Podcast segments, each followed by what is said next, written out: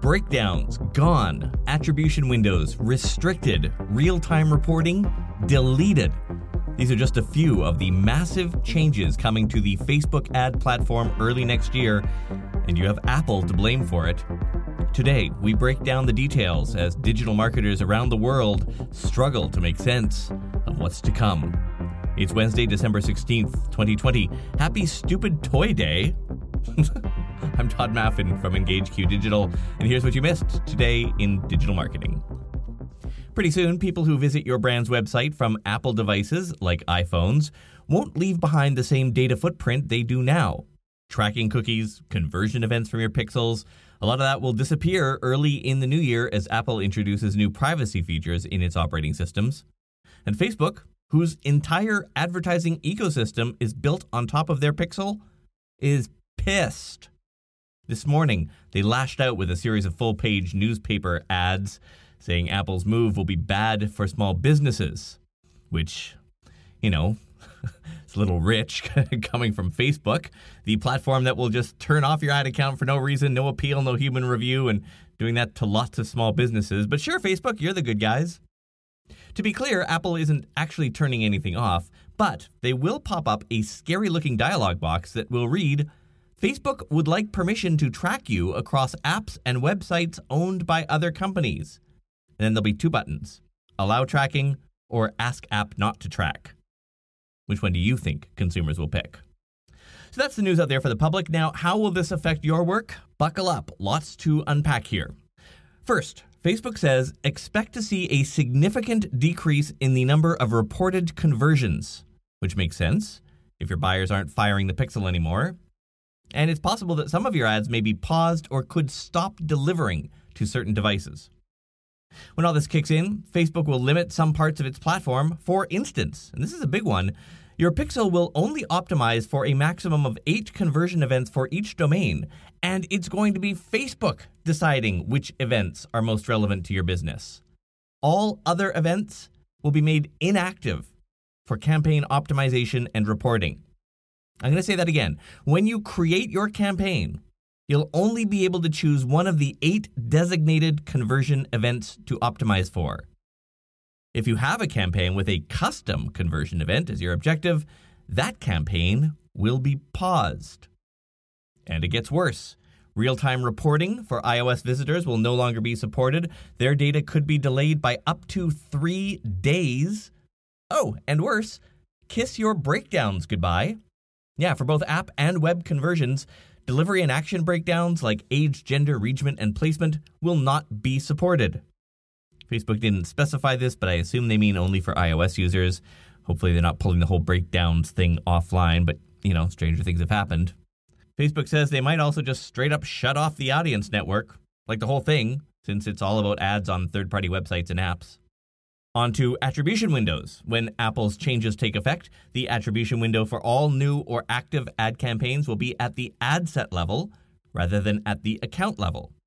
And the default for all new or active ad campaigns, other than iOS 14 app install campaigns, will be set at a seven day click attribution window. Yes, that means some of the others will be gone.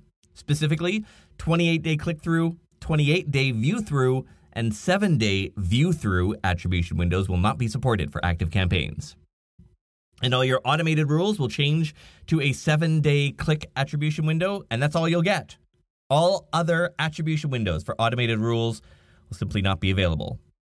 There are other things you'll likely see website custom audiences and app activity custom audiences will probably decrease in size, of course, as more and more people opt out. There's a lot more in their help document, and you will find a link to it in the transcript of today's episode. For your convenience, right below that link is a link to a company that will deliver gin to your home. Speaking of Facebook, they found a new successful app to rip off, this time Cameo. Cameo is an app where celebrities, well, celebrities ranging from A-listers to D-listers really, will record a short little shout out to your buddy or your kid or whatever. Prices on the platform range from 5 bucks a video to $3,000 a video. Cameo takes 25%, and now Facebook wants a little piece of that action too. So they're working on something they call Super, which is basically the same as Cameo. Apparently, it may contain the ability to host private live streams too, like mini concerts. Or, according to someone familiar with the feature, you'll be able to pay to appear alongside one of these stars in Zoom. As of last June, Cameo was fulfilling 2,000 video requests every day on average. The top earner for this year? This guy. In general, they do not give me much responsibility, but they do let me shred the company documents, and that is really all I need. That's Brian Baumgartner, but you may know him as Kevin from the US version of The Office. He reportedly is on track to make more than a million dollars this year off of those little clips.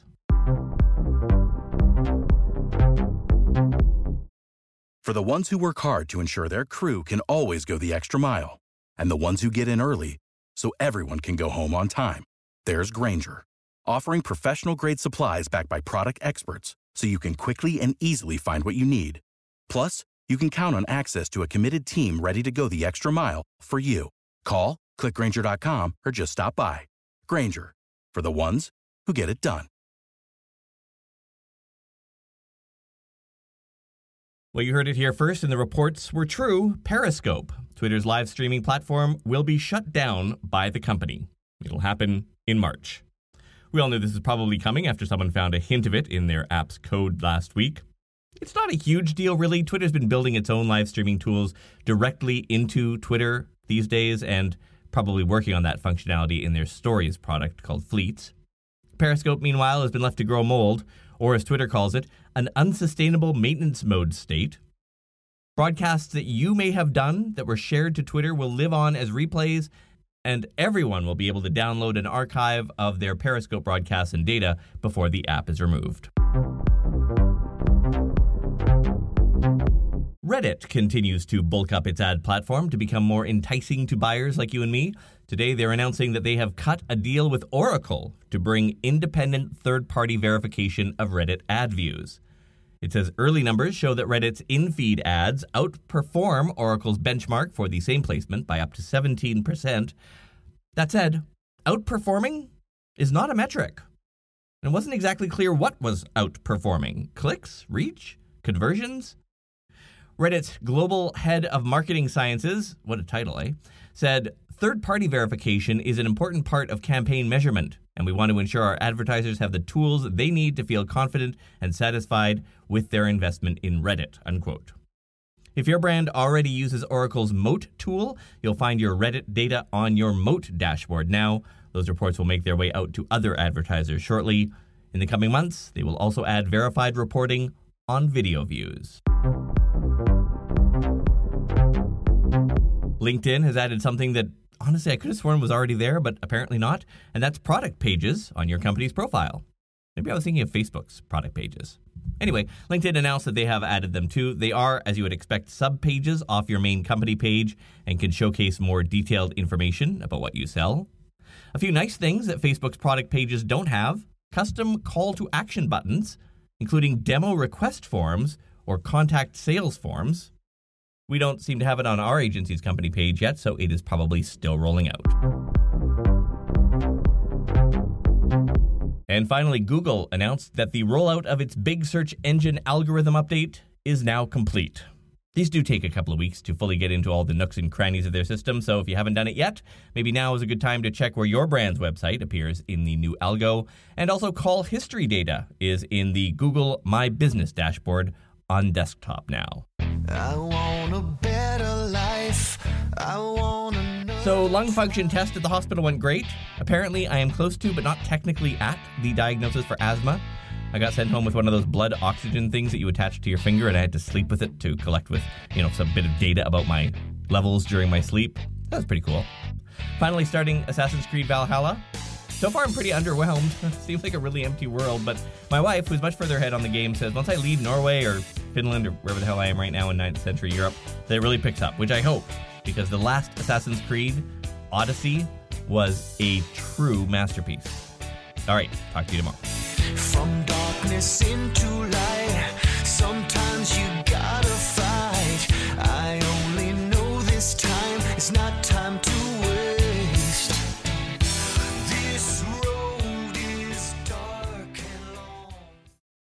For the ones who work hard to ensure their crew can always go the extra mile, and the ones who get in early so everyone can go home on time.